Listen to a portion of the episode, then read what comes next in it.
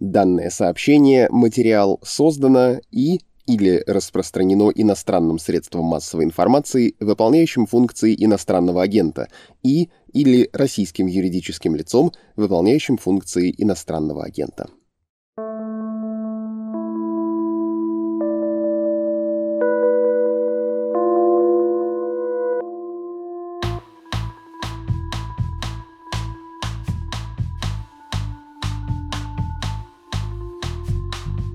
Здравствуйте, меня зовут Александр Филимонов, и это первый выпуск подкаста «Медузы. Текст недели» в 2023 году.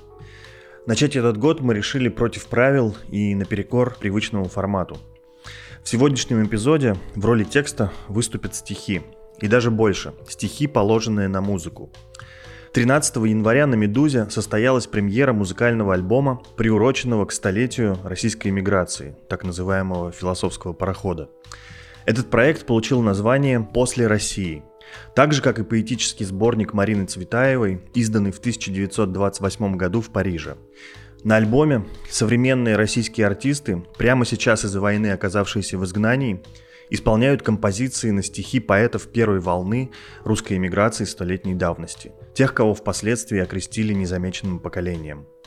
В записи этого сборника приняли участие иноагент Noise MC, певица Лиза Монеточка, Шим из Касты, Вадик Королев из Акуджав, группа Текила Джаз, порнофильмы, Ногу свело, Алоэ Вера, Сансара и многие другие исполнители.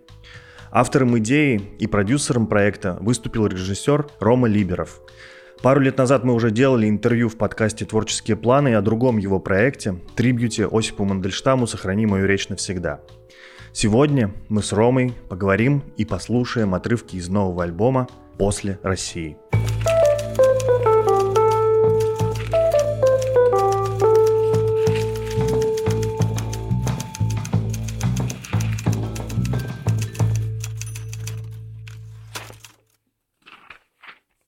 Ром, я начну с вопроса очевидного, возможно, для меня, но необходимого для слушателей поскольку я немножко догадываюсь по контексту, зная тебя как, с одной стороны, знатока русской поэзии, с другой стороны, продюсера, который успешно работал и работает с российскими музыкантами. Вспомним твои документальные ленты, вспомним посвящение трибют Мандельштаму «Сохрани мою речь навсегда», проект, который вышел два года назад.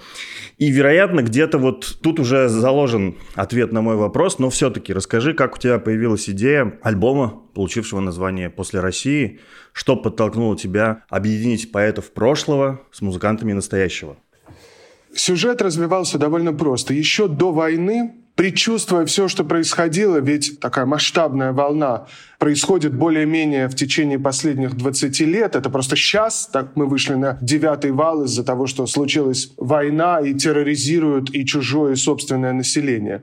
Но сколько-то лет назад я крепко увлекся изучением первой волны русской эмиграции. То есть так или иначе я всегда взаимодействовал с эмиграцией. Но я увлекся уже литературой первой волны русской эмиграции и даже еще уже литературой так называемого незамеченного поколения. То есть теми именами, которые к читателю так и не смогли никогда вернуться в силу разных причин. В советское время, как ты понимаешь, никакой культуры, кроме советской, не существовало. И говорить о какой-то там бурно развивающейся развивающейся иммигрантской литературе в 20-е 30-е годы было совершенно невозможно, ну и так далее. Я не буду уходить в литературоведение. Когда в эпоху перестройки прорвалась эта литературная плотина и две России, а они существовали именно так, как две России. Альтернативная Россия, Россия в изгнании, Россия в эмиграции, которая к тому моменту уже собрала три волны русской эмиграции, и Россия, которая оставалась на территории Российской Федерации, России, Советского Советского Союза. И когда вдруг прорвалась эта плотина, на излете перестройки начали печатать какие-то вдруг, а вот вы знаете, а вот оказывается. И им суждено было вот на секунду выплыть, чуть-чуть вдохнуть и снова потонуть, потому что когда в Советском Союзе начали печатать Мандельштама, Ахматову, Цветаеву, напечатали «Собачье сердце», «Мастер Маргарита», Солженицын, то невозможно было через это прорваться, да? Невозможно, никаким иммигрантам это не было суждено. Таким образом, широко говоря, русскоязычный читатель успел узнать Набокова и то, как американского писателя, успел узнать чуточку Гайто Газданова и какие-то отзвуки Бориса Поплавского. Все. Дальше я могу назвать 100 имен или 200 имен, не вернувшихся к читателям, и даже ты можешь этих имен не знать, не слышать, никогда не сталкиваться с этими могучими произведениями, с этой, в сущности, альтернативной России, которая продолжала существовать, она никуда не делась после 17 года. А просто по другой параболе пошла. И я этой литературой незамеченного поколения очень увлекался. Особенно, когда стал сближаться с этими судьбами. Потому что это сами по себе невероятно драматичные судьбы. В России и так литератору никогда не живется сладко, если это значительный литератор. Никогда невозможно представить его существование в таком тихом, благополучном, государственном ключе. Но оказалось, что там еще наслоение, потому что там люди столкнулись с невероятной тоской по родине, кто бы как ни смеялся с этой тоской, не столкнувшись, и так далее, и так далее. В общем, сужая все это, потому что ты знаешь, что я гораздо болтать и могу месяц с места не сойти. В общем, я искал выход для того, чтобы что-то случилось. Искал его еще до войны, еще не будучи иммигрантом. Знаешь, я тебе расскажу, у меня был один очень интересный случай. У меня есть очень близкие друзья, искусствоведы, мои любимые, дорогие петербургские искусствоведы. И когда я начал в себе подозревать склонность к отъезду и советовался со своими друзьями, они сказали, ты знаешь, ведь те, о ком ты говоришь, это была их судьба. А то, что ты сейчас пытаешься придумать, это всего-навсего твое решение. Понимаешь, это не твоя судьба. И вот случилась война, и это перестало быть моим решением. Это стало моей судьбой. И когда мы все были обездвижены и продолжаем во многом быть обездвижены, без прошлого, без будущего, без дома, ну, с какими-то иллюзиями временного прикрепления там к работе или какой-то деятельности и так далее, и так далее. И я стал думать, и был июльский день, а я очень не хотел все это затевать снова, потому что это, ты знаешь, это очень неблагодарная, колоссальная работа. Эта работа связана с огромным количеством творческих единиц – то есть больших артистов, с которыми всегда очень сложно взаимодействовать. Они в своем настроении, у них свое на уме, очень сложно, тем более на расстояниях. Теперь одно дело, когда я мог в Москве или в Петербурге всех объехать, сейчас это представляется невозможным. В общем, так или иначе, мы на это решились, потому что стало совершенно очевидно рифма этого опыта, не прожитого, потому что тот столетний опыт не прожит. И последнее, самое главное — те изверги, которые руководили страной все это время, те кровопийцы и террористы, они действовали более-менее так, как действуют всегда все кровопийцы и террористы. Они разъединяли. Они все время всех разъединяли, потому что это давало повод властвовать все сильнее. Они разъединяли политиков, они разъединяли угодных и оппозиционных политиков, разъединяли бизнесменов, разъединяли театральных и кинорежиссеров, разъединяли столицу и провинцию, разъединяли богатых и бедных, разъединяли бандитов, разъединяли кого удобно, разъединяли и властвовали. Поэтому я подумал, что мой первый проект в эмигрантской жизни, большой проект, амбициозный. Я мало знаю, честно говоря, наших ребят, которые затеяли большие амбициозные проекты. Все в основном пекутся о себе. И я подумал, что этот проект должен быть объединяющим вопреки всему, что разъединяло. Мне вообще кажется, что все, хватит, больше не должно быть. Это наивно звучит очень наивно и так далее, и так далее. Хватит ругаться уехавшим оставшимся, хватит ругаться согласно системам вкуса. Мы так легко дали себя разъединить. Вот я хотел, чтобы этот проект, в котором объединились и мы, создатели, и те, чьи судьбы он связывает, ну и так далее. Очень хорошая мысль про объединение. И я не уверен, что сейчас есть у многих силы вот так взять и делать что-то новое, потому что действительно все рассеяны, рассеяны и по миру, и внутренне рассеяны. Как бы надо справиться с этим, попытаться со всем, что с нами происходит. И просто я очень рад, что у тебя есть силы, у других людей, которые объединились в этом проекте, есть силы делать что-то новое. Но это так, ремарк в сторону. Понимаешь, в чем дело? Мы не первые живем на Земле, мы знаем об этом опыте. Каждый, естественно, естественно, начиная от документов, шмакументов, семей и все прочее, все озадачены собой. Никого за это нельзя ругать, судить и так далее. Это невозможно. Все озадачены собой. Но понимаешь, мне всегда кажется, что должна быть какая-то сверхзадача в самой страшной ситуации. Опять же, если ты не пошел волонтером на склады, если ты не пошел выносить раненых с поля боя, я не знаю, если ты не пошел туда, то надо пробовать как-то подняться над всем, над людьми, над языками, над враждой, над войной, над временем. Просто я не вижу смысла сейчас делать ничего другое, какое-то маленькое, мелкое. Не знаю, это же такая трагедия. Мы же думали, что мы с такой трагедией никогда не столкнемся. Мы же переживаем нечто совершенно невиданное, конец времен, если хочешь. То есть мы никогда не думали, что больше ничего этого нет. Ничего. Вдруг ни похода ледяного, ни капитана Иванова, ну абсолютно ничего. Нет больше русских героев, нет больше России, нет больше ничего. Давай вернемся к тем, кого ты описываешь как э, незамеченное поколение, поэтому первой волны русской иммиграции. А, в списке действительно мало имен, знакомых широкому кругу. Там, ну, вот сходу действительно можно назвать там Владимира Набокова, Георгия Иванова, Поплавского те, кто известны. И у меня полнейшее ощущение, что вот сейчас ты этим проектом открываешь их э, несравненно большей аудитории, там, чем, не знаю, все филфаки российские вместе взятые, где могли изучать их творчество. Расскажи, пожалуйста, как ты находил и отбирал стихи для этого сборника? Ну, у меня есть подруга, с которой задолго до войны мы так или иначе этой темой занимались. Она вела замечательный сайт, незамеченный ком, для которого что-то писала. Я помогал там всем, чем мог, э, чем Полина просила, записывал чтение разных стихотворений и так далее. Мы все время обменивались архивами, которые попадали в наши руки, или если что-то появлялось на аукционах и так далее. То есть мы были одержимы этой историей довольно давно, потому что все сгущалось, сгущалось, сгущалось, и стало очевидно, что пропущен какой-то колоссальный опыт, который описан, задокументирован, превращен в воспоминания, но самое главное, превращен в потрясающие стихи и прозу, никому неизвестные. А дальше началась работа с артистами. Ты знаешь, у нас 16 первоклассных артистов. Ты знаешь, как сложно работать с артистами. Но, может быть, во-первых, трагедия, которая со всеми приключилась.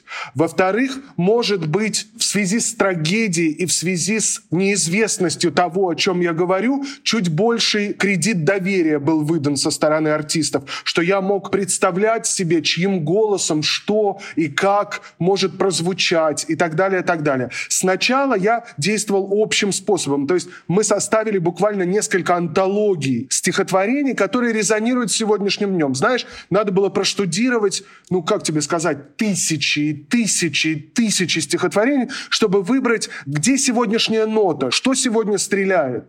И опять, это не связано со словом «актуальность». Я очень не люблю это слово. Это именно что передача опыта. Ведь все искусство существует только для того, чтобы передать какой-то опыт проживания. Вопрос, как он передан и насколько он будет расслышан. И мы начали работу, скажем, когда я себе представляю, не знаю, что Чача Иванов может спеть так или иначе, или что Макс Покровский, или что Noise MC, или что Монеточка. Вот и начался процесс поиска. Артист, ты знаешь, существо, настроенное на себя. Поэтому я говорю, пожалуйста, смело говорите, что это не подходит, а это подходит. Но так как я себе тоже представляю, как может звучать Шим, или как может звучать группа Сансара, во многом многое совпадало. Все равно каждый артист работал с большим количеством вариантов. Вот так, чтобы с первого раза «да, это мое», было всего в нескольких случаях. И то ни один артист, конечно, не знал, о ком идет речь. Я присылал биографии, присылал рассказы. Многие углублялись, исследовали, смотрели, что с чем перекликается. Например, вот группа «Алоэ Вера» хотела не впасть в уныние, несмотря на то, что уныние было свойственно младоиммигрантам, поскольку ситуация, в которой они находились, была почти безвыходная. Вот группа «Алоэ Вера» хотела что-то, чтобы была в этом надежда И в итоге получилась такая потрясающая песня, просто потрясающая, которая действительно нас не пытается придавить и размазать в этом опыте, в котором мы оказались, а наоборот возвыситься, взлететь. Это не важно сейчас. Месяцы тихо идут, месяцы страх берегут, месяцы помнят поиграй. Это не важно сейчас. Старое что-нибудь так. Это не важно сейчас. Если там ад или рай. Это не важно сейчас. Это такой пустяк. Несмотря на трагическую судьбу у Мириам Сихон и Васи Зоркова, получилась фантастическая летящая вещь, которая просто над всем, над войнами, над мирами, над разрушенными судьбами, хотя оба этих автора погибли в Аушвице.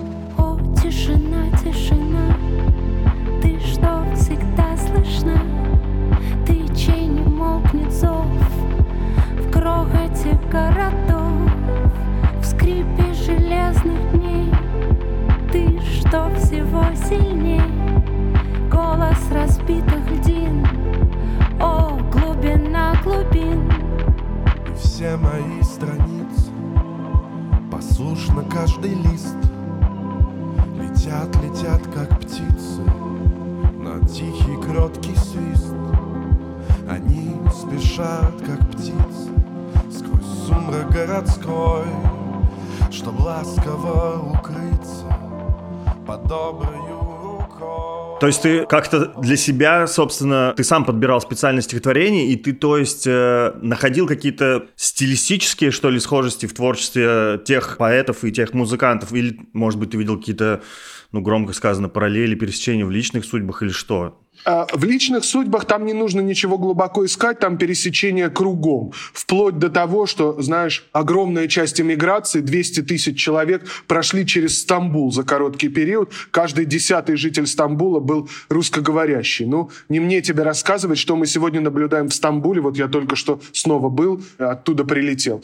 Но да, я еще слышал голос артиста, и мне что-то хотелось. Вот вспоминая о тех же Мириам Сихон и Васе Зорком, мы хотели задеть какую-то двойную линию на двоих. И этих линий было несколько. В русской эмиграции была Лариса Андерсон с Георгием Граниным, была Лидия Червинская с Лазарем Кельбериным. Но, конечно, мы сразу понимали, что это Раиса Блох и Михаил Горлин. То есть мы искали. Я искал все время, и Полина мне помогала искать рифмы с сегодняшним днем. Но в конечном счете последнее слово всегда было за артистом, потому что имен было несравненно больше, чем те 16, 16 что у нас в итоге в альбоме.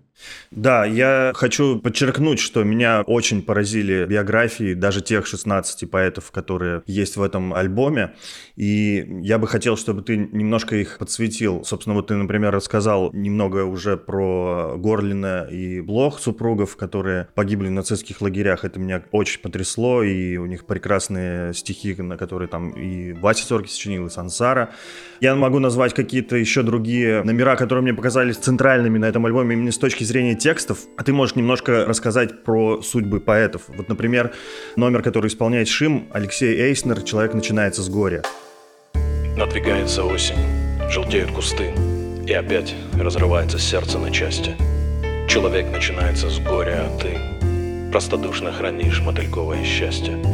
Человек начинается с горя, смотри, задыхаются в нем парниковые розы. А с далеких путей, в ожидании зари, о разлуке ревут по ночам паровозы. Да, мне очень повезло с э, Шимом. Мы очень долго, от первого до последнего дня мы вместе с Шимом работали над этой вещью. Он очень внимательно к этому отнесся, вплоть до того, что потребовал, чтобы я записал своим голосом прочтение этого стихотворения э, для того, чтобы понять, где усилить смыслы и что с этим сделать. Но судьба Алексея Эйснера — это нетипическая судьба и тоже очень извилистая. Все так же, иммиграция и все такое. Кстати, у нас большой сайт, на котором котором все эти судьбы, мы специально написали биографии, все можно прочесть, а уже дальше от этого оттолкнувшись, идти и читать самому. Все как полагается. Кадетские корпуса, Прага, иммиграция и все такое. Но с Алексеем Мейснером случилось то, что можно назвать неизбывная тоска. Плюс он познакомился с Цветаевой и с Эфроном. А Эфрон к тому моменту уже был неизлечимо болен тоской по родине и вовлечен в союз возвращения на родину. Это такая довольно страшная организация, которая пользовалась этой ностальгией у эмигрантов, вербуя их вернуться обратно. Ждала большинство людей печальная судьба. Вообще этот союз возвращения на родину, он начался с самых первых лет. В 21 году большевики объявили амнистию и предложили всем вернуться. И пообещали не наказывать офицеров, рядовых, пообещали никому ничего не сделать.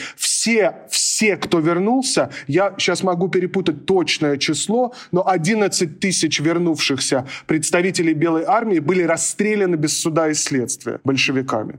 Вот. Потом была амнистия 24 года, но из-за того, что информация плохо проходила по ту и другую сторону границы, конечно, неизвестность дает повод для любого рода фантазий, надежд и так далее, и так далее.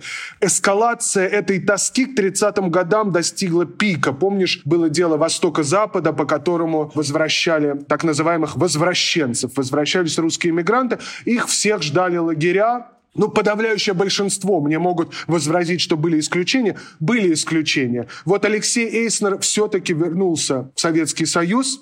До этого он должен был заслужить себе право этого возвращения, то есть он был участником гражданской войны в Испании и все такое. Я не хочу углубляться в биографию, потому что это всегда можно где-то прочесть. Вернувшись, он, естественно, попал в лагеря, выйдя из лагерей совершенно без всего. Ты понимаешь, русский иммигрант, который вышел после 10 лет лагерей, поселений и ссылки. Вот. Но похлопотали бывшие товарищи по испанской войне и что-то такое выхлопотали в Москве. Вот об этом стихотворении он написал его в самом начале 30-х годов, и его знала вся русская иммиграция. Это такой номер под рюмку водки, под сопли и слезы. Надвигается осень, желтеют кусты, и опять разрывается сердце на части. Человек начинается с горя, а ты э, выскочило слово «хранишь мотыльковое счастье». И это вот буквально под сопли и слезы, под бутылку водки, распластанным на столе в каком-нибудь довоенном французском Ледом или Ля Куполь или Ротонде. И все это перекочевало далеко-далеко в нью-йоркскую эмиграцию. Есть совершенно такая базовая, значительнейшая книга Георгия Иванова «Распад атома». Это феноменальная проза, много предсказавшая вообще о том, как может быть построена проза. И вот в этой книге Георгий Иванов цитирует это стихотворение, не вспоминая имени автора. Он не может вспомнить. То есть в какой-то момент это стало фольклором, это лишилось имени автора. А с точки зрения поэзии это лучшее, что может произойти со стихами. Да, потрясающе.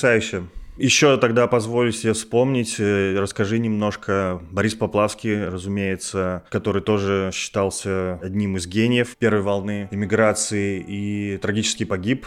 Номер исполняет Текила Джаз, правильно, да, флаги? Песня какой-то невообразимой красоты. В летний день над белым тротуаром Фонари висели из бумаги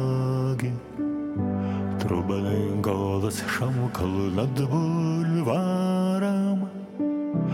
На больших шестах мечтали флаги. Им казалось море близко где-то И по ним волна жары бежала. Воздух спал, не видя снов, как лето Всех нас флагов осеняла жалость. Флаги, флаги, флаги. Я говорил Жене Федорову, что я ходил, слушал ее по Стамбулу, и с этой песней ты просто в состоянии подняться, ну, вообще над всем, над собой, Песня в каком-то сне существует. Не знаю, как тебе, мне показалось, что это просто что-то невероятное, что сделала группа Tequila Jazz. Вот всю жизнь буду гордиться тем, что инициировал вот этот вот процесс. И я Жене Федорову об этом честно говорил. Борис Поплавский, такой московский мальчик, который уехал 17-летним, тут же похлопотал и тут же начал поэтическую деятельность в Стамбуле. Еще не было понятно, что с ним случится и как будет устроен его организм, но уже в Константинополе он стал прибиваться все больше и больше к нищим русским иммигрантам и бывшим военным, которыми был усеян Стамбул. Есть воспоминания, в которых рассказывают, что в его комнате в Стамбуле в повалку спали самые разные люди, студенты, военные. Он недолго задержался в Константинополе, переехал и, наконец, оказался в Париже и стал просто настоящий такой, мы используем термин, такой рок-звезда русского Монпарнаса. Но он выбрал для себя сразу такой путь дервиша, нищего человека. Его видели в очереди за пособием каждый день, он жил на 7 франков в день. Он просто понял, что литература не делается во вторую смену. Что либо он будет умирать там, мойщиком окон, водителем, грузчиком или на шахтах, куда вербовали во Франции, или на заводах Рено, либо он будет заниматься литературой. И он без конца скандалил, потому что он был человек неспокойный, неуемный, не ужившийся сам в себе, занимавшийся боксом и одновременно буддистскими практиками. Он часто скандалил, дрался. В эмиграции успел выйти при жизни его знаменитый роман «Аполлон Безобразов». Знаешь, Аполлон Безобразов — это Тайлер Дерден с самого начала 30-х годов. Я не шучу, правда. И вот этот Тайлер Дерден — это лучшее отражение самого Бориса Поплавского. А его гибель была чистой воды случайностью. Один молодой недоумок, юный совсем, хотел покончить с собой и решил кого-то просто прихватить. И того, кого он хотел прихватить, тот не пришел и случайно встретил Поплавского. Позвал, и они оба погибли, их тела нашли на следующий день. Они оба погибли от передозировки наркотиков. Ему было едва за 30, это был 1935 год. К тому моменту вышел только один поэтический сборник, как раз он назывался «Флаги». Я все-таки позволю себе э, еще вспомнить, может быть, то, что можно назвать более счастливыми судьбами Разумеется, Владимир Набоков э, с его гениальным стихом про расстрел, его исполнила монеточка. Бывают ночи, только лягу, в Россию поплывет кровать. И вот ведут меня к оврагу, ведут к оврагу убивать. Проснусь в темноте со стула, где спички и часы лежат. В глазах, как пристальная дуло, глядит горящий циферблат. Также, кажется мне, одним из центральных номеров произведения Сергея Бонгарта «Русский парнас в рассеянии», который исполняет Noise MC, и на удивление он даже не вторгся в текст, не изменив ни одной строчки, хотя обычно любит что-то добавить от себя. Там в этой книжной лавке, где буки не страсены, чакнет на старом прилавке русский парнас в рассеянии книги стоят рядами В темном углу скучая Нетронутые годами. Возле халвы и чая. Непроданная поныне горечь русской души. Этот рыдал в Берлине, тот голосил в Виши. Этот поэт звания, тот титулованный князь. У князя давно графомания в скитаниях развелась. Тлеют давно страницы Выцвело имя поэта Лирик скончался в Ницце Трагик в Бельгии где-то И, кажется, у Бонграта тоже вполне себе была долгая счастливая жизнь, что называется. Он себя ощущал также и художником, э, преподавал живопись в США. Расскажи немножко.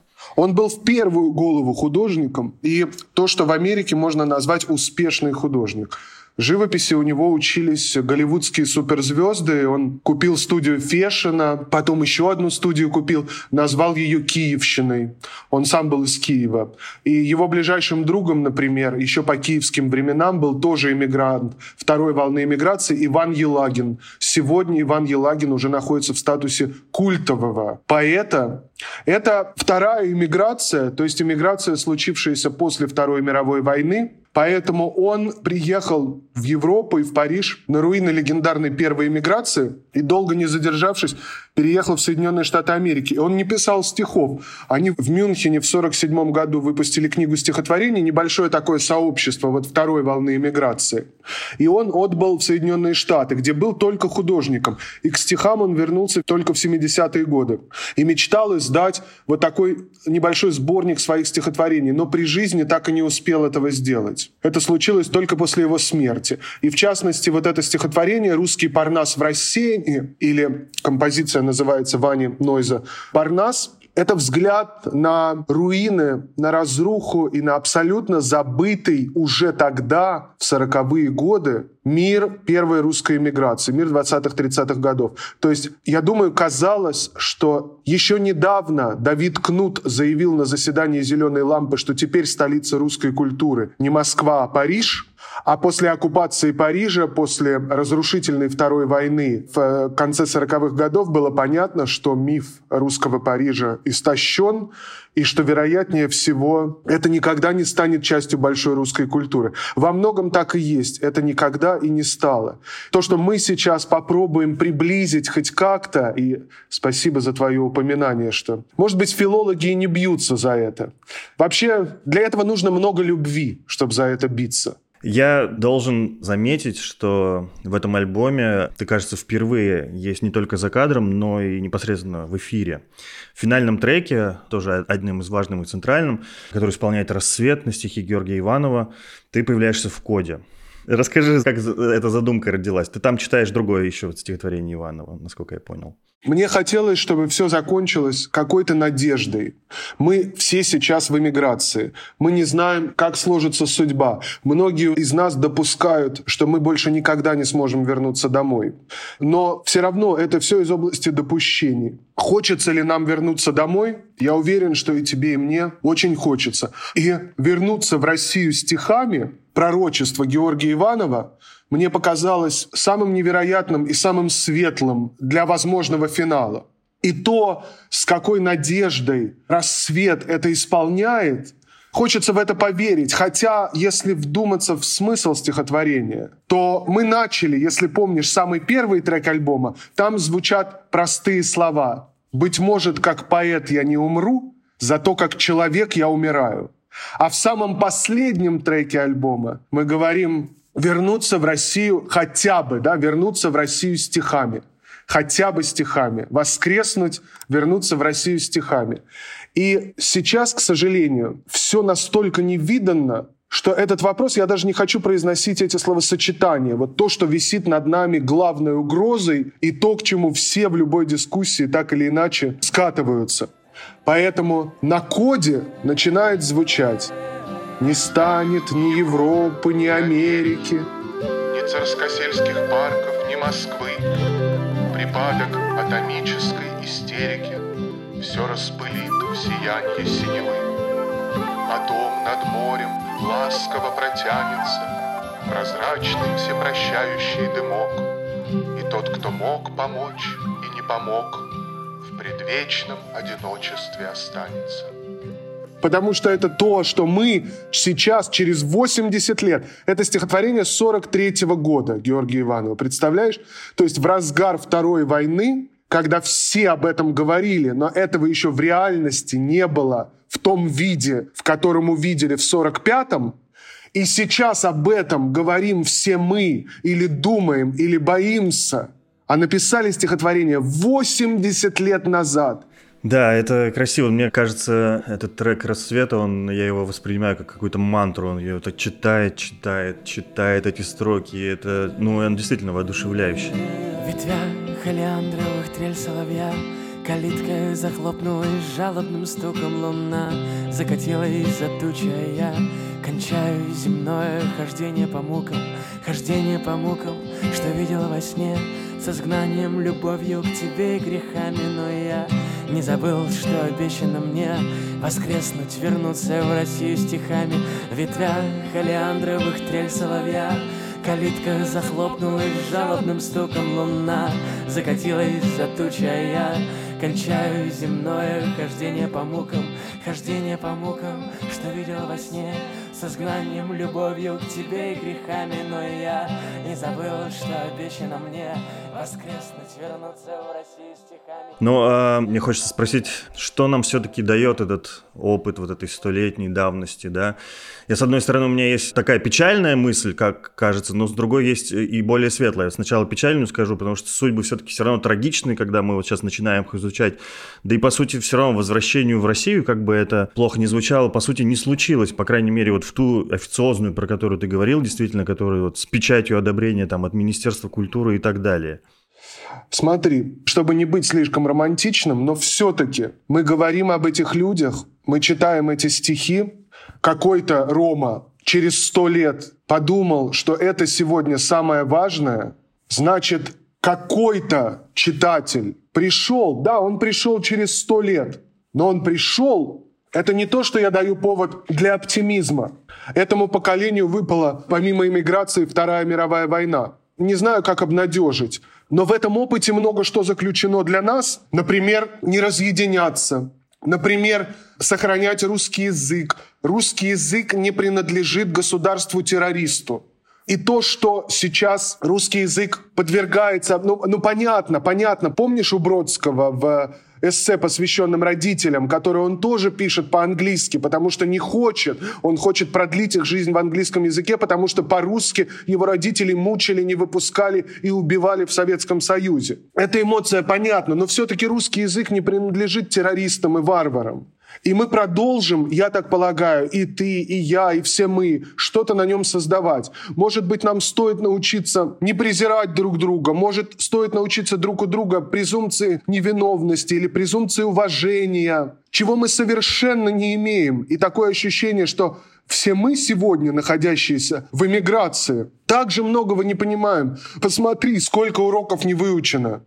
Ты знаешь, я слушаю тебя и думаю, да, у меня есть другая мысль, а, она может быть э, не то чтобы там воодушевляющая, поддерживающая, но мне кажется светлая и нужная сейчас э, о том, что, и ты уже это замечал, что каждая жизнь важна и каждая жизнь э, уникальна и неповторима, и это особенно важно на фоне войны, как сейчас власти России обесценивают человеческую жизнь радостно убивая граждан соседней страны и собственных граждан отправляя на убой. Но как мы будем жить с этим, пока совершенно непонятно. Я, я говорю, что это нечто невиданное. И не знаю, можно я не буду делать прогнозы. Я только вот о нашей работе и о стихах. Ведь это проект целиком сделанный в эмиграции, впервые в моей жизни. Нужно было всем нам, самим себе доказать, что мы живы, что мы не будем существовать на культурную ренту, или многие вынуждены поменять профессии, сделать что-то другое и так далее. Но я очень люблю эту профессию. Я очень люблю профессию режиссера, профессию продюсера. И мне хотелось бы продолжать этим заниматься. И хотелось бы продолжать этим заниматься и по-русски тоже. И это такое, знаешь, доказательство жизни. Это первый большой проект, сделанный целиком в эмиграции целиком в рассеянии. Все его участники рассеяны по миру. Ты можешь себе представить, вот так как ты знаешь, что такое организационная сторона, ты можешь себе представить, что такое вот это все было сделать. И что такое для каждого музыканта было еще и записать это все. Наш общий с тобой любимый друг Александр Гагарин в скольких странах записывал свой замечательный трек скольких людей он привлек. И так действовали все. Это доказательство жизни, это свидетельство нашего существования. Может быть, через сто лет кто-то это свидетельство возьмет, кто-то прослушает его как новый слушатель. Да, мне очень нравится твоя формулировка, что это, да, доказательство жизни. Знаешь, напоследок вопрос, который продолжает быть чувствительным для меня. Я Пожалуй, с культурой отмены внутренне разобрался, потому что отменой российской культуры занимается прежде всего российское государство, а никак не остальной мир. Но есть э, момент э, другой, этический. Насколько все это сейчас вообще уместно, пока еще продолжают взрываться бомбы, гибнут люди? Могу сказать, что я для себя внутренне, конечно, это решил тоже. Мне кажется, что искусство все равно необходимо в такие моменты. Оно может и спасать от ужасов, оно может вдохновлять на какие-то действия, быть манифестом, предвестником, там, указателем какой-то новой жизни, чего угодно. Смотри, начну с банальности, с простой банальности. Мы обязаны надеяться, потому что надеются те, кто сидят в подвалах, сидят без воды, без электричества, Мы не можем не надеяться в этой ситуации. Хотя все сейчас хотят избавиться в первую очередь от надежды. Мы не можем не верить, не можем не поддерживать. Это все набор банальностей. А вот дальше посмотри на украинских артистов. Что они вытворяют? Как они вдыхают жизнь в каждый день. Я смотрел новогодние огоньки украинские. Я смотрел, как здорово там зачитали один другой рэп. Я смотрю выступления Зеленского, как украинские артисты позволяют себе и шутить, и петь, и писать новые песни, и выпускать альбомы. Это же все доказательство жизни. То есть ну, пошло говорить, просто смерть подошла так близко, но разве человеческая психика, вот, ну что может противопоставить смерти? Только жизнь. Только жизнь. То есть мы, конечно, отвернувшись, поплачем так или иначе, но противопоставить только жизнь. Ведь все эти гады и вурдалаки, они же хотят, чтобы мы перестали жить. Они же хотят, чтобы мы замолчали, перестали жить, перестали петь, писать стихи. Мы не можем этого сделать. Благодарю вас за внимание. В описании к этому эпизоду мы оставили для вас ссылку на полную версию альбома «После России» в стриминговых сервисах а также на эпизод творческих планов, в котором мы с Ромой говорим о трибюте Мандельштаму «Сохрани мою речь навсегда». Как всегда, все наши выпуски и другие подкасты «Медузы» доступны у нас в приложении и на основных стриминговых платформах. Тексты «Медузы» удобнее всего читать тоже в приложении, либо же в соцсетях через VPN или в формате PDF. Если вы хотите помочь нашему изданию, это можно сделать по адресу support.meduza.io. Спасибо, прощаюсь с вами до следующей недели.